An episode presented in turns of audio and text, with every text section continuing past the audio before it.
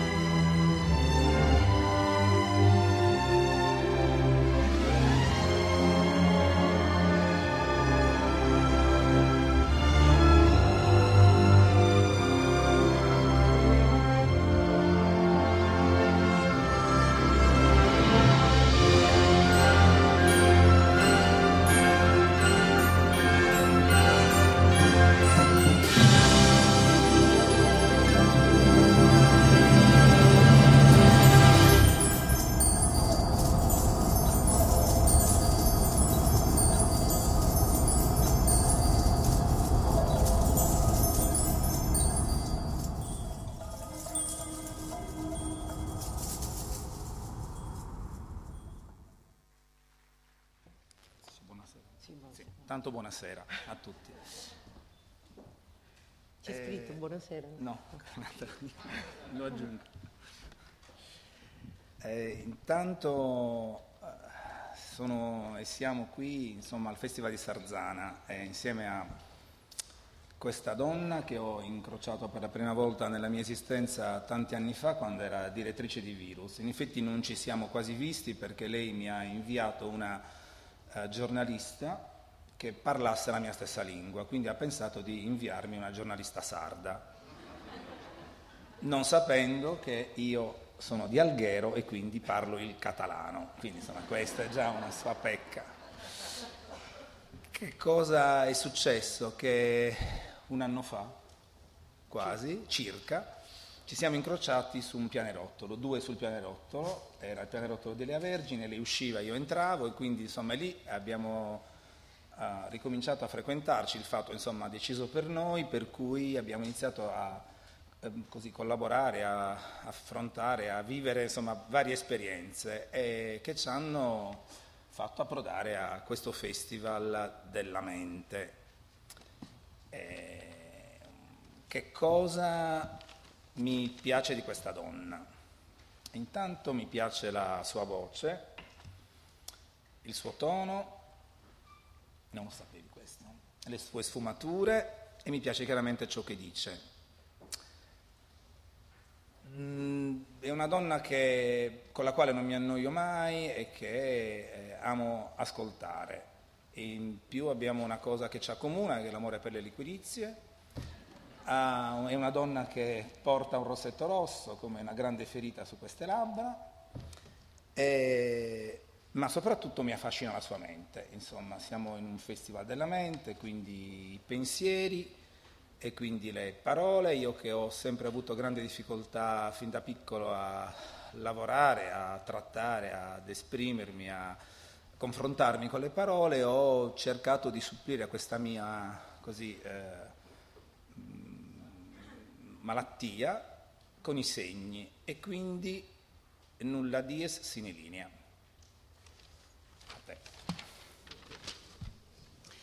Buonasera, io ho Sapevo che Antonio Marras avrebbe detto che era molto felice di essere al Festival di Sanremo perché il suo vero sogno non è il Festival della mente, ma il suo vero, vero sogno è quello di essere invitato al Festival di Sanremo, tant'è che ci no, spaccia. Ma come cantante, però. Certo. Non... Tant'è, eh certo, tant'è, che ci spaccia negli ultimi tempi, a me e a lui, come se fossimo Romini e Albano, non abbiamo ancora convinto nessuno perché litighiamo su chi è Romina e chi è Albano. La cosa che gli Ma piace non c'è di... dubbio, io sono rumino. Certo, si il capello, il capello. no, no. La cosa che gli piace di più di questa donna è sicuramente il vestito perché l'ha fatto lui e naturalmente volevo sottolineare che i miei vestiti sono molto cambiati da quanto frequento Antonio Marras. In peggio. Questo no, no, tutti mi guardano con grande invidia. E io volevo ringraziare in modo particolare Giulia Cogoli, che è la direttrice di questo festival, che ha azzardato questo incontro che è piuttosto improbabile. Ma si fanno alla fine i ringraziamenti? No, io no. la volevo ringraziare subito perché così ehm, dopo magari si pente quando la, la, la, ringraziamo alla fine se n'è già andata, allora non... Perché Giulia, tra l'altro, è stata partecipe e protagonista di un giorno molto bello di quest'anno, per quanto mi riguarda, e cioè della eh, laurea honoris causa che l'Accademia di Belle Arti di Brera ha conferito ad Antonio Marras. E mh, volevo dirvi appunto che la laurea honoris causa non era in uh, fashion, ovviamente, perché non c'è bisogno di nessuna laurea per Marras per questo, ma una laurea molto importante perché era in arti visive. Questo è un eh, elemento molto importante perché eh, noi ci divertiamo molto insieme, a parte perché facciamo fuori quintali di liquerizie, ma soprattutto perché siamo una coppia totalmente improbabile. Il, io so sempre che il pubblico che ci viene a sentire metà vengono per me che sono quella delle identità mutanti, del, virus, dei mostri nell'arte e così via, e altri invece affascinato dalla bellezza e dal lusso e dalla, dai colori e dalla meraviglia di queste donne improbabili, quindi sempre belle quando sono improbabili, perché il lavoro sull'immaginario di come dovrebbe essere il femminile è sempre più potente di come in realtà il femminile è.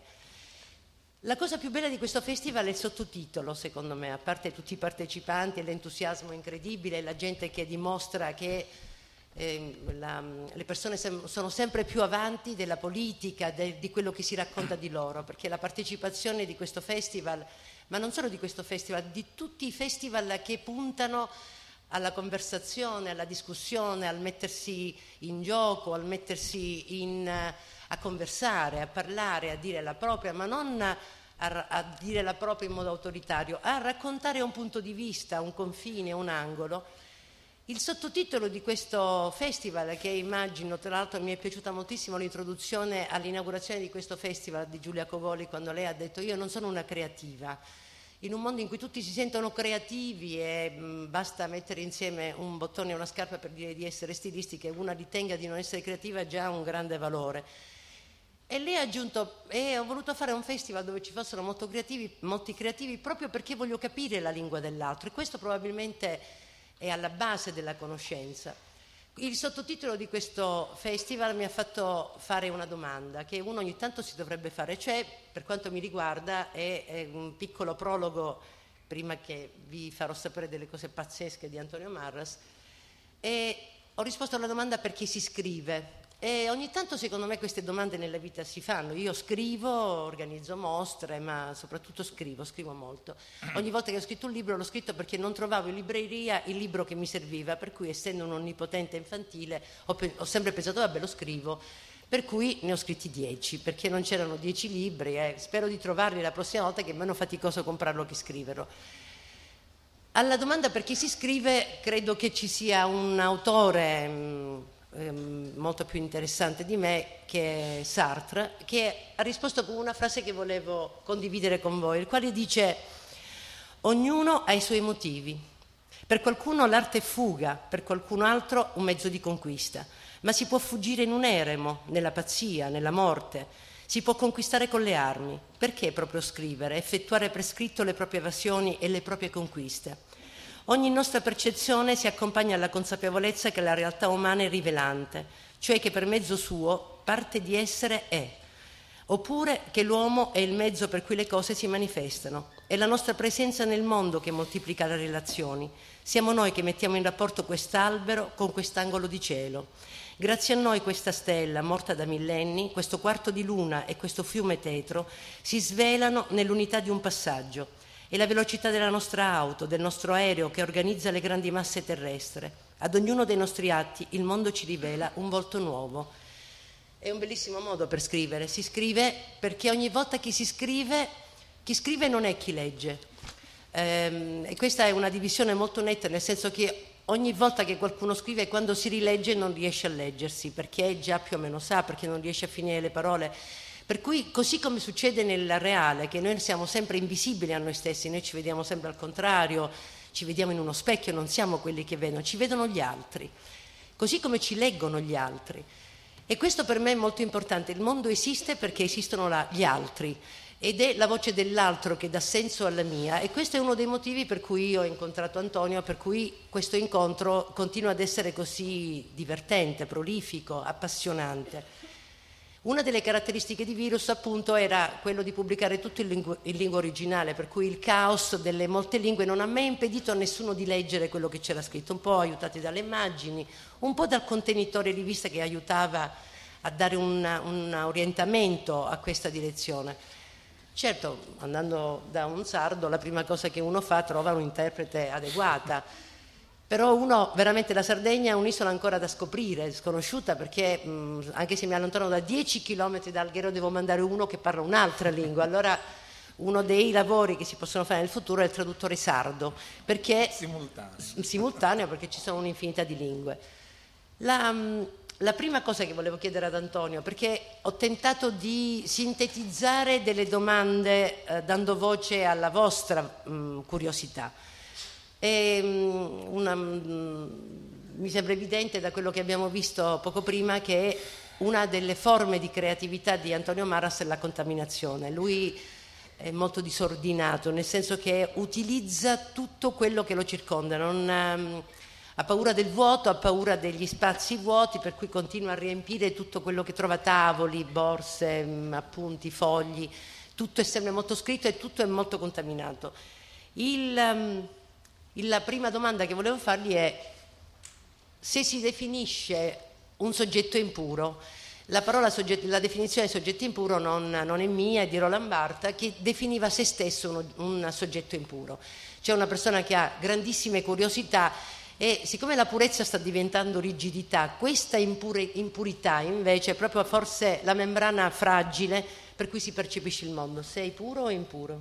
Ah, sicuramente impuro, ma Impuro perché ho una necessità eh, così eh, fisica e incontrollata di riempire spazi e cose, di riempire fogli, di riempire tavoli, di eh, contaminare, quindi sporcare con uh, pasticci o di imbrattare superfici per farne altro. Questo è un po' la, quello che faccio col mio lavoro, quello che faccio istintivamente, non uh, solo appunto nella moda, ma uh, in contemporanea e comunque da sempre ho, fatto e ho um, cercato di, di, di, di, frenare anche un po' questo mio istinto nel, nel, nello sporcare, nell'accumulare, nel, nell'incrostare, ma è una cosa irrefrenabile, quindi eh, qualsiasi foglio bianco, qualsiasi spazio viene, viene contaminato, quindi viene sporcato e per questo il titolo Nulla di Essilina, cioè nessun giorno senza prendere una matita in mano, senza prendere un pennello, insomma qualcosa e tracciare delle linee. Da bambino credo in un momento in cui non c'erano forse, no, non forse, non c'erano computer, non c'erano i programmi pomeridiani, è stato eh, naturale rifugiarsi o con le figurine oppure con i, con i disegni e quindi la mia... Mh, così la mia mente un po' distorta mi portava a disegnare, ad accumulare, a conservare pezzi di, di, di cartone, di cartoni, insomma tutto quello che mi incuriosiva veniva custodito e messo da parte, riempivo tavoli e spazi e poi questi, questi oggetti venivano in qualche modo a contatto tra loro, avevano, trovavano una, una, una loro dimensione, una loro posizione, era come un puzzle che si componeva e venivano fuori delle, delle cose. E col tempo questo modo di procedere l'ho applicato sempre in maniera istintiva, senza mai programmare o, o, o pensarla prima sul lavoro appunto che faccio.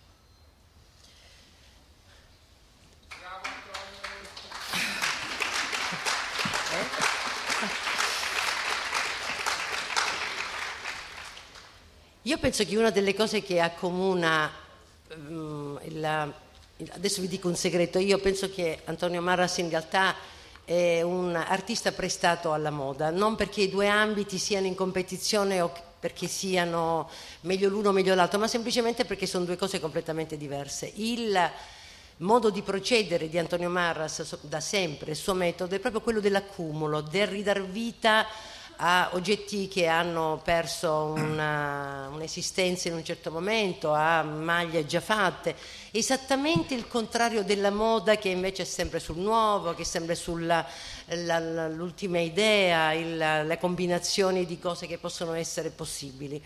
L'accumulo, la contaminazione, il recupero è una delle lingue dell'arte contemporanea.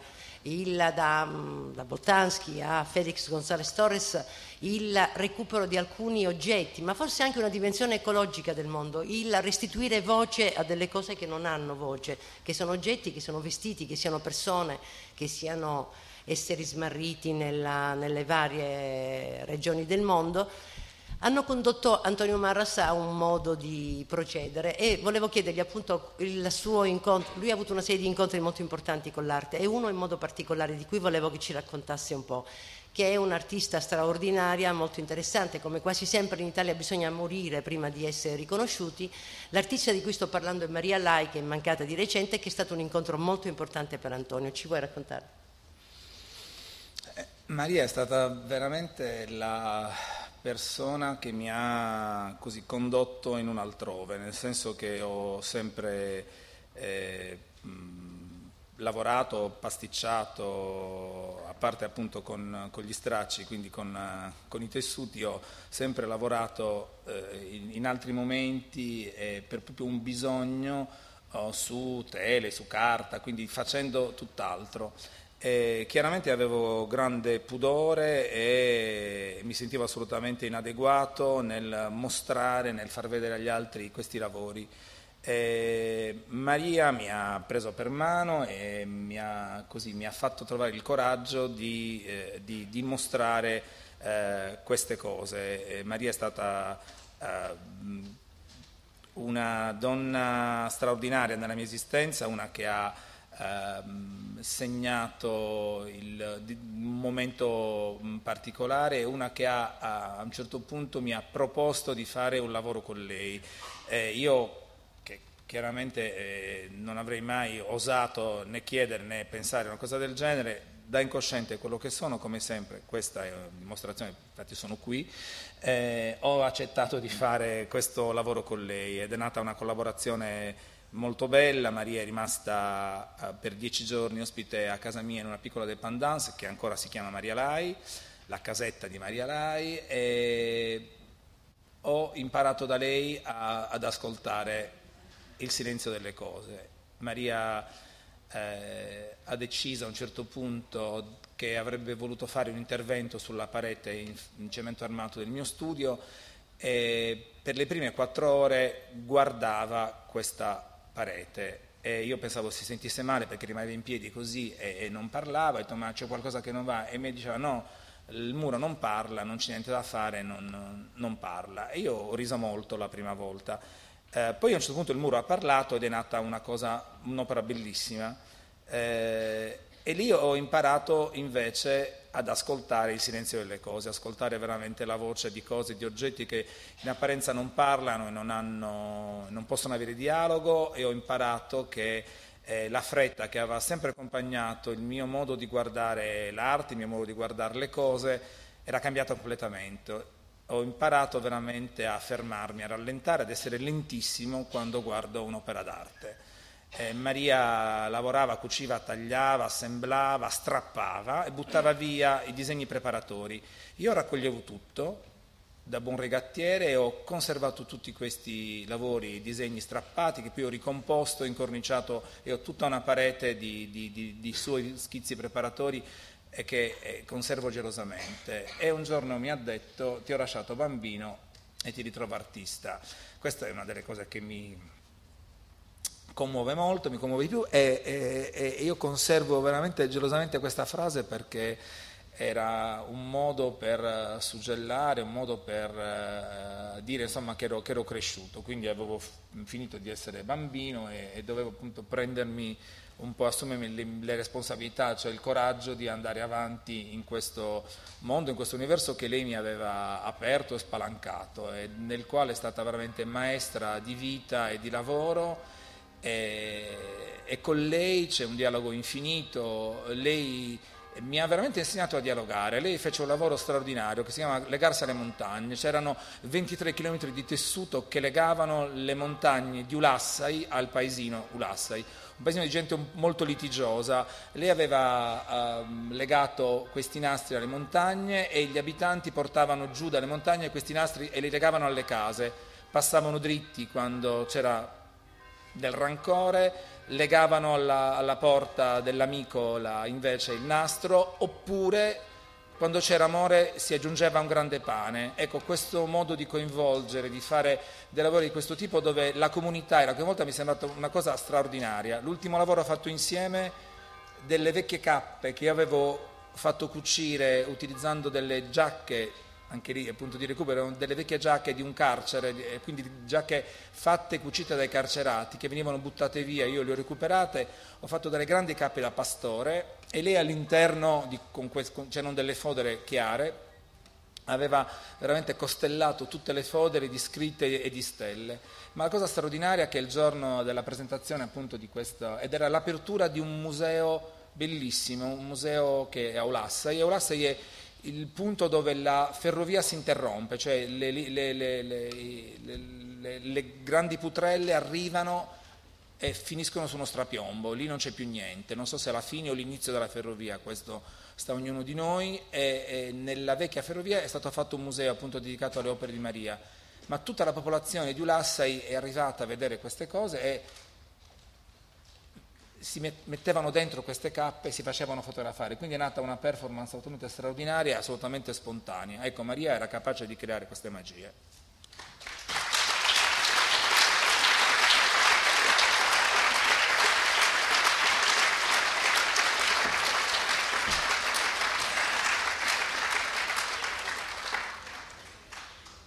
A proposito del, dell'essere sardi, ehm, c'è una frase molto bella di Einstein a proposito della nazionalità. Le sarde. L'onnipotenza sarda è infinita. che era lì che passava cioè, le vacanze certo, ad in costa. No? Intanto um, ad Einstein quando gli hanno chiesto di che razza era lui ha risposto semplicemente umana. Ma c'era una frase un po' più cattiva e lui diceva se non ero famoso per i tedeschi ero un ebreo e per gli ebrei ero un tedesco.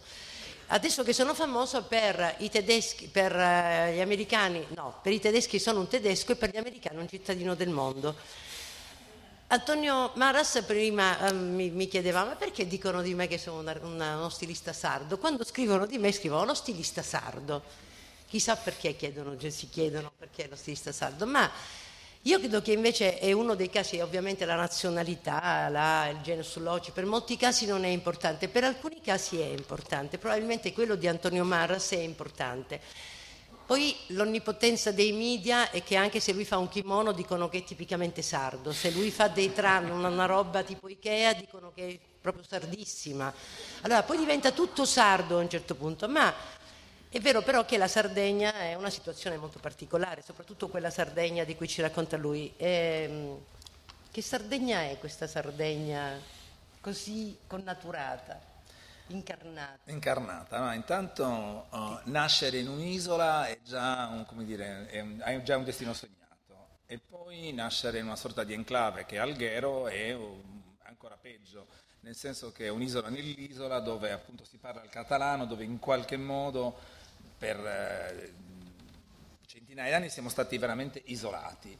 E nascere nell'isola chiaramente ti spinge a voler eh, andare oltre. Intorno c'è il mare che crea di solito per chi lo guarda una barriera, un limite, invece è proprio un po' come la siepe, insomma, ti spinge ad andare oltre, ad allungare, a vedere, invece sporgere la tua visione appunto oltre quel limite, il mare diventa una strada e quindi c'è il bisogno, la necessità di spostarsi, quindi di viaggiare, c'è un Ulisse insomma, che è in ognuno di noi, forse perché nasce in un'isola è un po' più accentuato ed evidente ed è più prepotente la voglia appunto di andare, ma c'è appunto un, la voglia di andare restando, nel senso che ho sempre cercato di, di spostarmi, sempre, sono sempre un, molto curioso, eh, e ho viaggiato e, e, mi sono appunto allontanato, ma sapendo di, di, di, voler ritornare. C'era una necessità, un'esigenza, una voglia, un bisogno da parte di quelle della mia generazione di ehm, eh, voler andare a Londra. Io ero curiosissimo di stare a Londra, ma sapendo che io sarei tornato ad Alghero in Sardegna. Ho fatto una scelta di vita molto bizzarra perché la mia vita, il mio lavoro, il mio studio Uh, si trovano ancora ad Alghero e quindi dove ho una casa laboratorio e nella quale succedono insomma, tante cose, c'è una sorta di commistione. E nascere in Sardegna vuol dire essere frutto di una serie di, di realtà, di popolazioni, di culture che ci hanno preceduto, un'isola al centro del Mediterraneo, quindi super ambita, super eh, eh, terra di conquista, un luogo dove tutti sono arrivati, dai greci ai fenici ai romani, appunto agli spagnoli, ai francesi, tutti hanno lasciato delle impronte, delle tracce che i successivi eh, eh, visitatori, chiamiamoli così, volevano annullare, annientare e cancellare. Queste tracce non si potevano cancellare, sono, uh, sono lì, sono stratificate, appunto sedimentate e noi siamo il risultato di questa, di questa cultura che da millenni ha formato quella che è appunto la cultura sarda. E attingere a queste culture che ci hanno preceduto è per me assolutamente inevitabile, è, è, è naturale, non, non, ci penso nemmeno, ma eh, chiaramente essendo frutto e risultato di millenni di culture che ci hanno preceduto, quello che faccio è il risultato appunto di questo. C'è un astro rosso che ti lega. ma credo ci sia, c'è un astro rosso, un astro rosso che mm, eh, ho piace credere appunto che sia il risultato di memorie molto remote, molto passate. Eh, I Fenici, cui nome appunto vuol dire porpora, eh, erano eh, un, un, popolo molto colto e, e molto, molto era, avevano una visione molto avanzata della, della, della civiltà, quindi in realtà e, e, erano dei commercianti straordinari e facevano, tingevano delle, delle lane con un tessuto appunto eh, che, era, che, era, di un rosso porpora. Questo, questo pigmento però veniva eh, ottenuto dai murici, che sono dei molluschi, e questo, questi tessuti erano un prodotto di estremo lusso in tutto il Mediterraneo, perché da un murice, pensate, si ricava solo una goccia di rosso porpora. Eh, questo rosso porpora è il segno, il fil rouge, è il, il, eh, il, filo che ci guida nei labirinti della vita, è il filo con il quale gli immigranti sardi legavano le immaginette, i ricordi e li avvolgevano per portarli con sé durante appunto, i viaggi che li avrebbero portati in terre molto lontane dalle quali difficilmente sarebbero tornati. Pensi all'Argentina, pensi agli immigranti sono stati appunto andati in America, pensi veramente a tutta quella gente che purtroppo non è più tornata. E, e questo, così, questo filo così immodestamente chiamato appunto Rosso Marras, è veramente il, il, il fil rouge, il legame, il cordone umbilicale che mi tiene legato alla Sardegna, che io porto in giro per il mondo.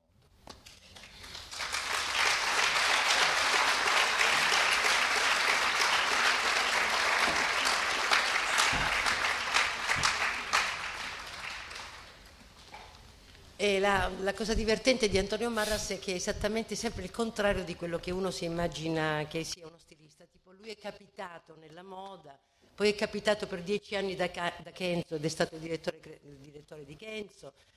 Di recente ha fatto outing e ha dichiarato di essere etero, per cui è esattamente tutto quello che uno... E tra l'altro noi siamo tutti molto solidali perché queste minoranze vanno totalmente difese, supportate.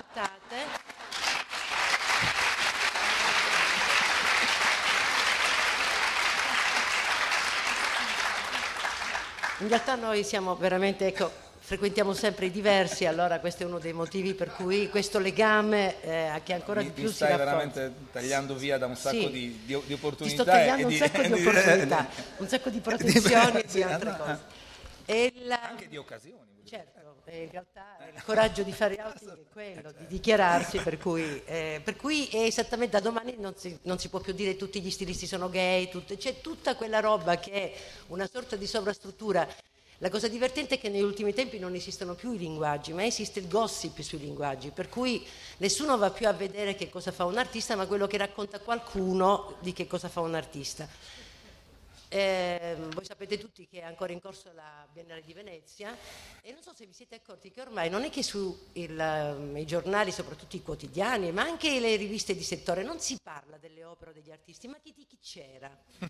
è andato a vedere la Biennale e, e, sempre di più diventano dei personaggi sempre più scadenti. Adesso, non, non so, questa notte sono andati i calciatori che sono stati portati dagli allenatori a vedere le opere. Io mi chiedo, ma che cosa pensano quando vedono una goccia di sangue, una nuvola di vapore, un pavimento rotto, anche perché se Antonio Marras ha confessato due secondi fa, affinché un muro parli c'è bisogno di qualcuno che si fermi e che lo guardi e che aspetti, perché se qualcuno non sente la voce dell'arte, non è la voce, l'arte che non parla, è che noi non l'ascoltiamo. Noi abbiamo questa uh, idea che è tutto facile, che basta vedere per capire, perché un po' ci hanno raccontato che è così, basta vedere un film per capirlo, basta vedere una mostra, le file che noi vediamo a volte delle mostre totalmente improbabili perché molto pubblicizzate per tanti motivi.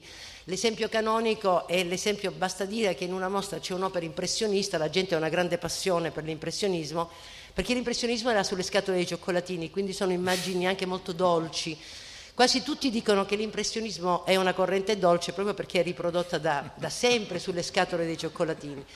E la prova che la gente che dice che ama l'impressionismo non ha mai visto gli impressionisti è che invece l'impressionismo è proprio il primo momento in cui compaiono nelle opere d'arte prostitute, um, ubriaconi, tossici, drogati, gente che finalmente poteva stare un sacco di tempo a far niente.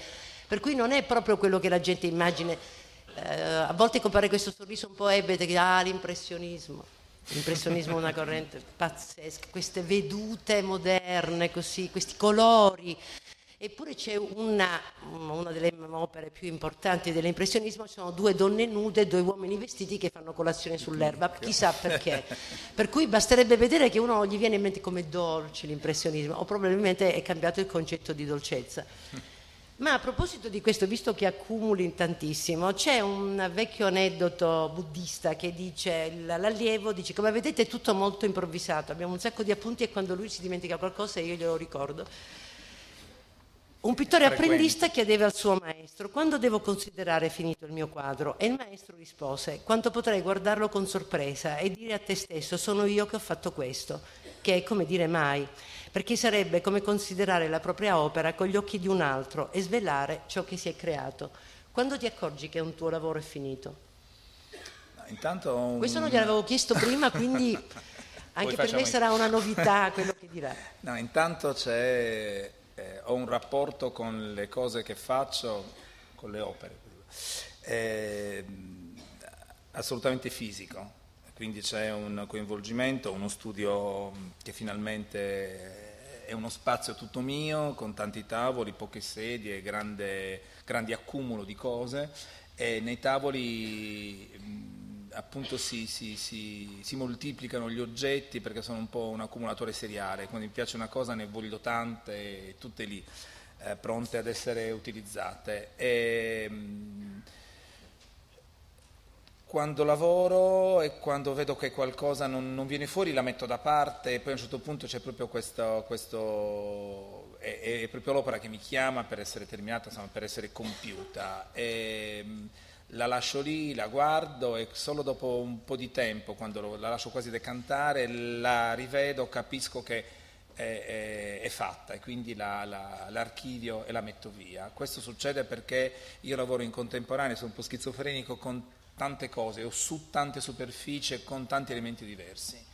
E in questo modo riesco a soddisfare le, le mie, le mie, così, la, la, la, mia frenesia, la mia esigenza, ma questo è lo stesso modo con cui io lavoro quando sono in, sono in studio con i miei collaboratori, quando appunto faccio il lavoro per cui, insomma, eh, che faccio di solito, che è quello appunto di, di, di fare abiti e salto da un tavolo all'altro, non ho una, una postazione, ma ho bisogno fisico di fare più cose contemporaneamente. E questa mia frenesia mi spinge a, ad essere su più fronti allo, allo stesso tempo.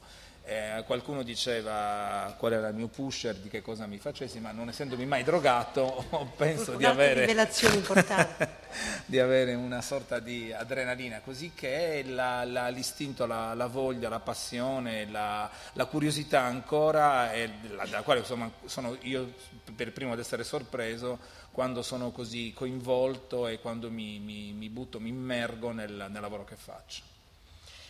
E a proposito del lavoro che fai, c'è un altro incontro molto importante nel tuo lavoro, è una delle... Come spesso quelli che si raccontano come fragili scelgono sempre delle icone molto forti quasi sempre donne. È una delle icone delle artiste con cui ha collaborato ehm, Antonio Marras negli ultimi tempi, è un'artista, una delle più difficili e delle più bizzarre, che è un'altra che stiamo, dobbiamo aspettare che muoia prima che la recuperiamo, che è Carol Rama.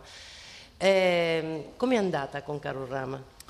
Con Carol Rama è andata che l'ho inseguita per un po' di tempo, finalmente sono riuscito ad arrivare a, a Torino, arrivare a casa sua, che è una, un'esperienza, un viaggio veramente formativo, nel senso che entri in una sorta di caverna nera, in questa soffitta straordinaria che è rimasta intatta per 50 anni, una serie di oggetti, di, di elementi eh, ed è stato un amore a prima vista. Lei mi accarezzava la testa e mi diceva che avevo una testa cattolica e quindi mm, eh, ero lì che, ero, che appunto ero seduto ai, ai suoi piedi e mm, lei urlava perché la sua badante non le portava la treccia, quindi si sentiva nuda, ed è stata una cosa bellissima, eh, c'è stato poi un susseguire, un succedersi di telefonate meravigliose dove mi diceva che voleva essere una goccia d'acqua per arrivare in Sardegna, insomma delle cose molto belle. E con Carol è stata un'esperienza straordinaria, intanto perché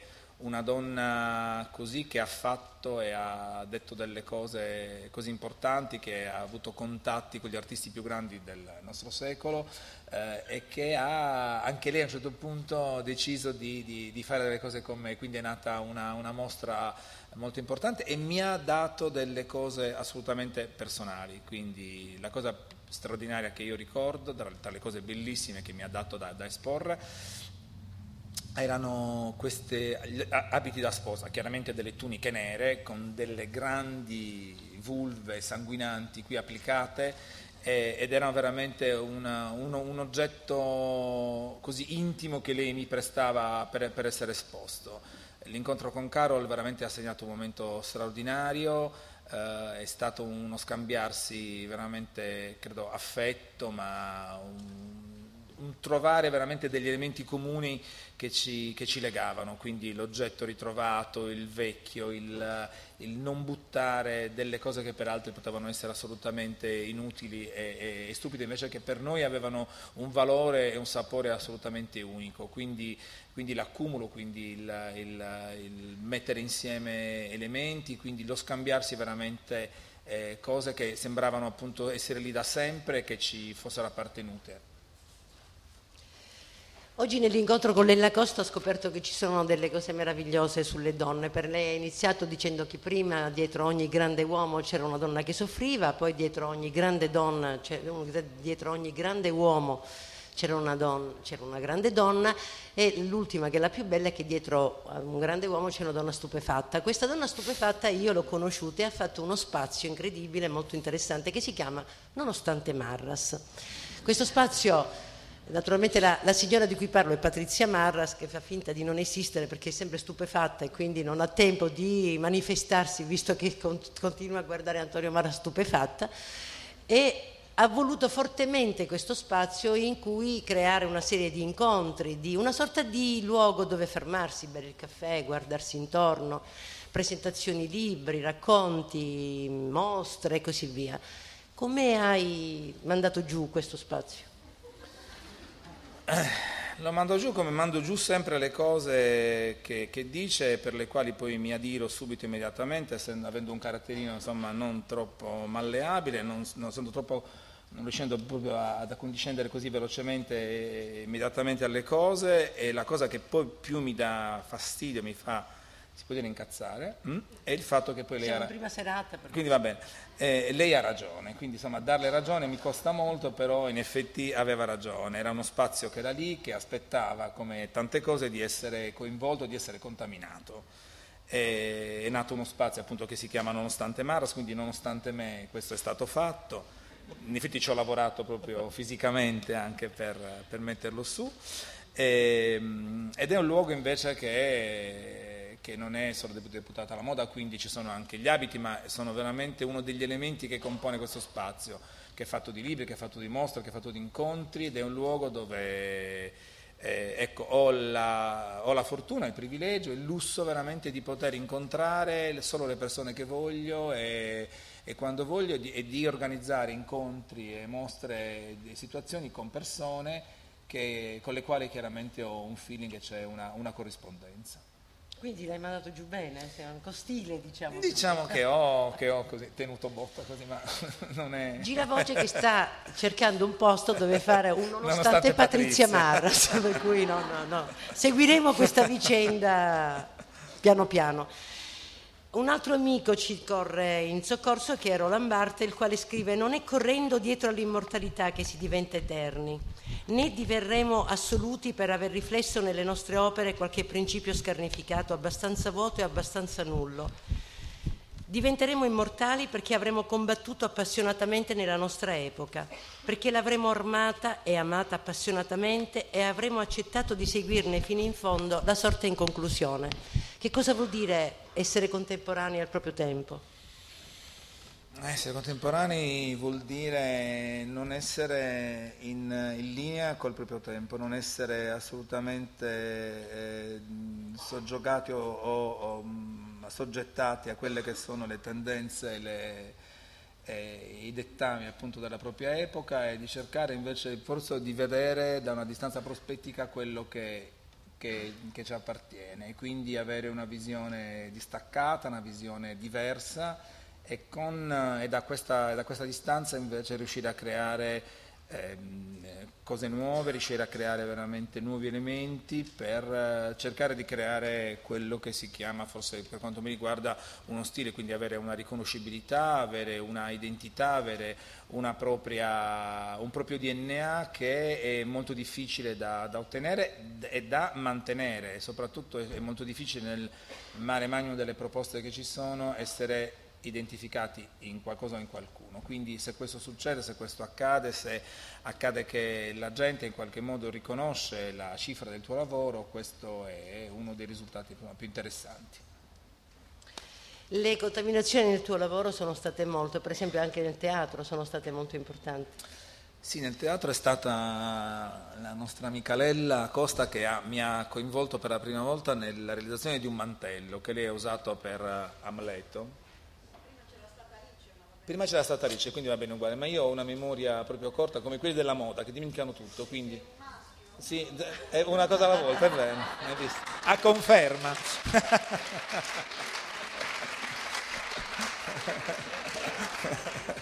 E poi non c'era tra gli appunti. E poi non c'era tra gli appunti, quindi non potevo assolutamente ripassarlo. Eh, è mia. È, è, è, stata lei veramente che mi ha coinvolto e mi ha dire, portato nel mondo del teatro, al quale chiaramente mondo io guardavo da, da, da, da lontano con grande passione, invidia e, e ammirazione ed è stato facilissimo e meraviglioso cominciare co- così.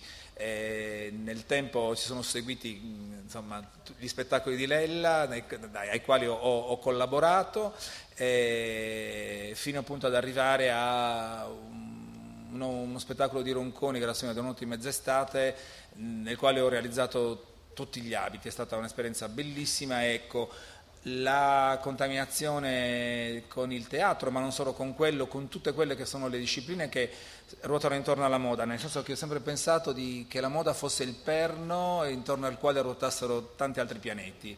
Eh, da piccolo passavo i pomeriggi al cinema, quindi il cinema è una delle passioni più, più grandi che ho ed è il luogo dove io riesco ad immergermi, a dimenticare tutto quello che mi circonda, la magia di uno schermo è secondo me importante ineguagliabile e eh, quello che faccio con la moda è cercare di fare dialogare queste discipline, questo, uh, tutte, queste, tutte, le altre arti, nel senso che la moda diventa il momento, e la sfilata è il momento topico appunto di un mio lavoro e lì riesco a uh, uh, concentrare quella che è la regia, quella che è la, la, la scenografia, quella che è la musica la, e appunto i costumi per me è importante avere una traccia, una sorta di, di, di, sceneggiatura, una sorta di canovaccio con il quale appunto traccio le, le, e comunico ai miei esempio, collaboratori quella che sarà la storia. Ho bisogno di una storia, di una trama da raccontare per eh, poi farla scaturire appunto in sfilata. Ogni sfilata ha un tema, ha un racconto, c'è...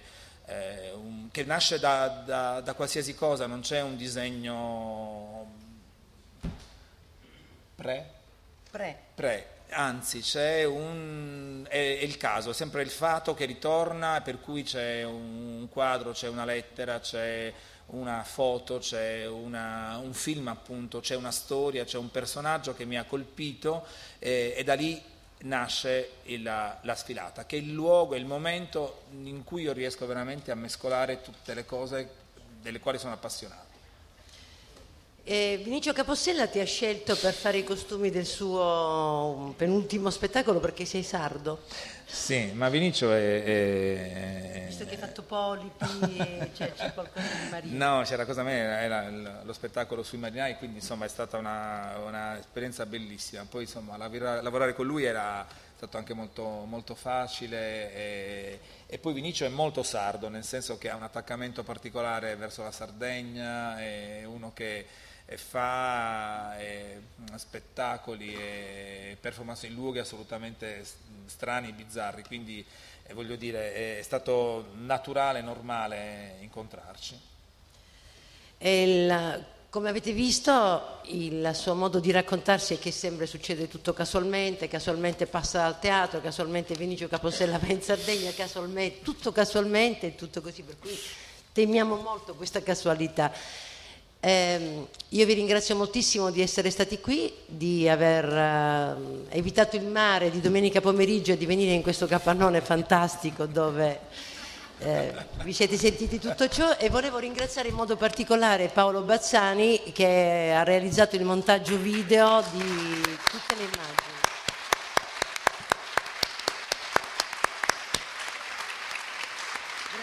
Grazie. Grazie.